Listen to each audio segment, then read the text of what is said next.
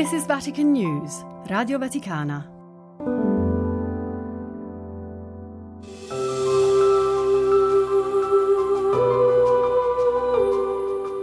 Anche chi sa poco o nulla di lui, quando scrive un'email o guarda il calendario, calcola gli anni a partire da quello della sua nascita. E chi la domenica riposa un'ora di più e non va al lavoro, lo fa perché ogni domenica si ricorda la sua risurrezione.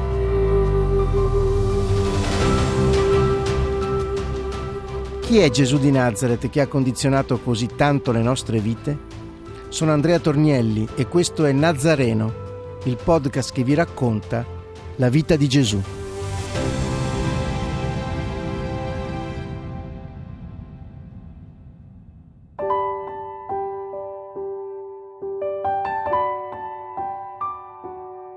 Nessuno ti ha condannata? L'adultera e quelle scritte sulla sabbia.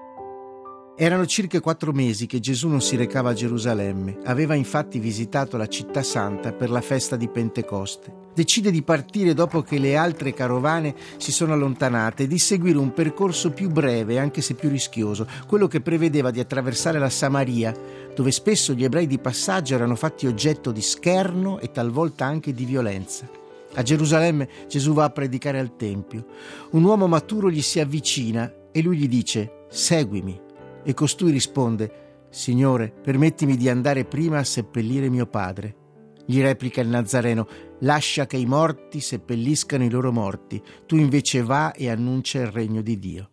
La festa volge ormai al termine, le carovane di pellegrini si stanno preparando a tornare, ma il mattino dopo Gesù si ripresenta nuovamente al Tempio e la folla gli va dietro. Ed egli si siede e si mette a insegnare loro. È una giornata fredda. Poco dopo un trambusto interrompe le sue parole. Le grida si fanno sempre più vicine, finché entrano nel cortile un gruppo di scribi e farisei che spingono una donna. È giovane e molto bella. L'avevano scoperta mentre si appartava insieme a un uomo che non era suo marito. Ha le braccia ferite, le vesti strappate e i capelli scarmigliati e sporchi di sabbia per le diverse cadute durante l'inseguimento. Non ha la forza di alzare lo sguardo e prova un'immensa vergogna. Sa bene purtroppo qual è la punizione che l'attende, mentre coloro che la giudicano continuano a insultarla e sputandole addosso gridano prostituta, corrotta, indemoniata, sacrilega, bestemmiatrice. Gesù li segue con lo sguardo, senza dire niente. La folla attorno è ammutolita. La donna piange, ma senza singhiozzare. Maestro, questa donna è stata sorpresa in flagrante adulterio. Ora Mosè nella legge ci ha comandato di lapidare donne come questa. Tu che ne dici? Dicevano questo per metterlo alla prova e per avere motivo di accusarlo. Non sono interessati al peccato della donna e alla punizione da comminarle, vogliono metterlo in difficoltà e hanno già la risposta pronta, qualsiasi cosa avesse detto. Se avesse chiesto loro misericordia avrebbero concluso che non seguiva la legge di Mosè. Se invece li avesse incitati a lapidarla avrebbero detto che non aveva misericordia. Ma Gesù si china e si mette a scrivere col dito per terra. Mentre uno scriba inveisce accusandolo, il Nazareno scrive usuraio. Mentre un altro l'attacca, scrive fedifrago. E ancora, ascoltando ognuno degli accusatori, ladro, libidinoso, padre indegno. Mette a nudo i peccati e l'ipocrisia di ciascuno di loro. Sono tutti peccatori, ma si ergono a giudici di quella donna. Pronunciano sentenze dall'alto dello scranno che si sono costruiti da soli, nascondendo le loro debolezze, i loro peccati, il loro male.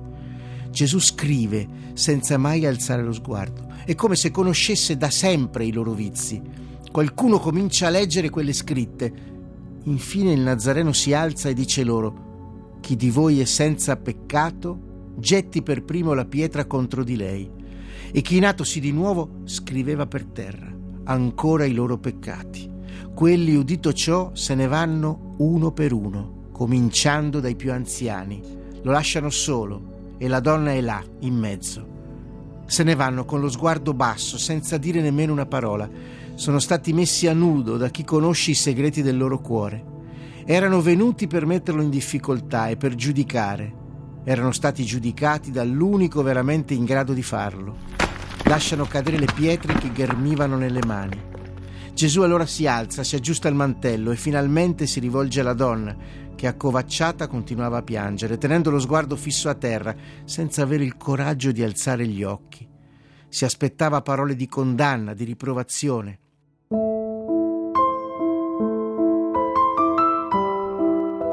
Donna, guardami, le dice invece Gesù piegandosi verso di lei. Il suo volto e le sue parole riverberavano misericordia.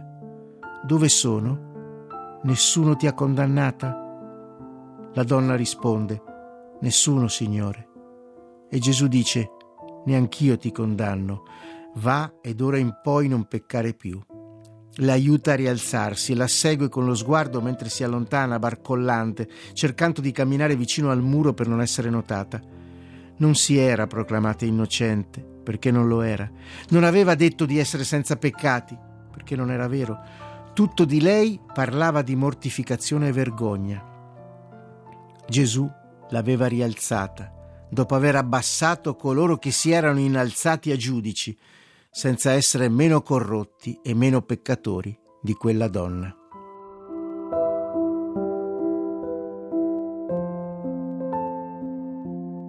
Avete ascoltato Nazareno, un podcast scritto e raccontato da Andrea Tornielli, come libero adattamento dal libro Vita di Gesù, edito da PM, e a cura di Benedetta Capelli, Fabio Colagrande e Amedeo Lo Monaco. Realizzazione tecnica di Adriano Vitali.